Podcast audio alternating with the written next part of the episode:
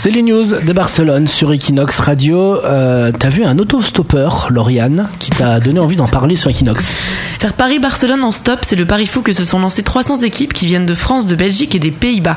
Pour cette septième édition du Barcelona Express, les aventuriers auront 6 jours pour parcourir 1500 km en partance de Paris euh, ou de Bruxelles. Les équipes composées de deux ou trois membres n'ont plus qu'à élaborer la meilleure stratégie pour atteindre la capitale catalane le plus rapidement. Alors il y a en tout 5 étapes à faire et le 9 juillet, les trois meilleures équipes s'affronteront dans une ultime épreuve pour déterminer le grand gagnant du Barcelona Express de cette année et du premier prix qui est un tour du monde.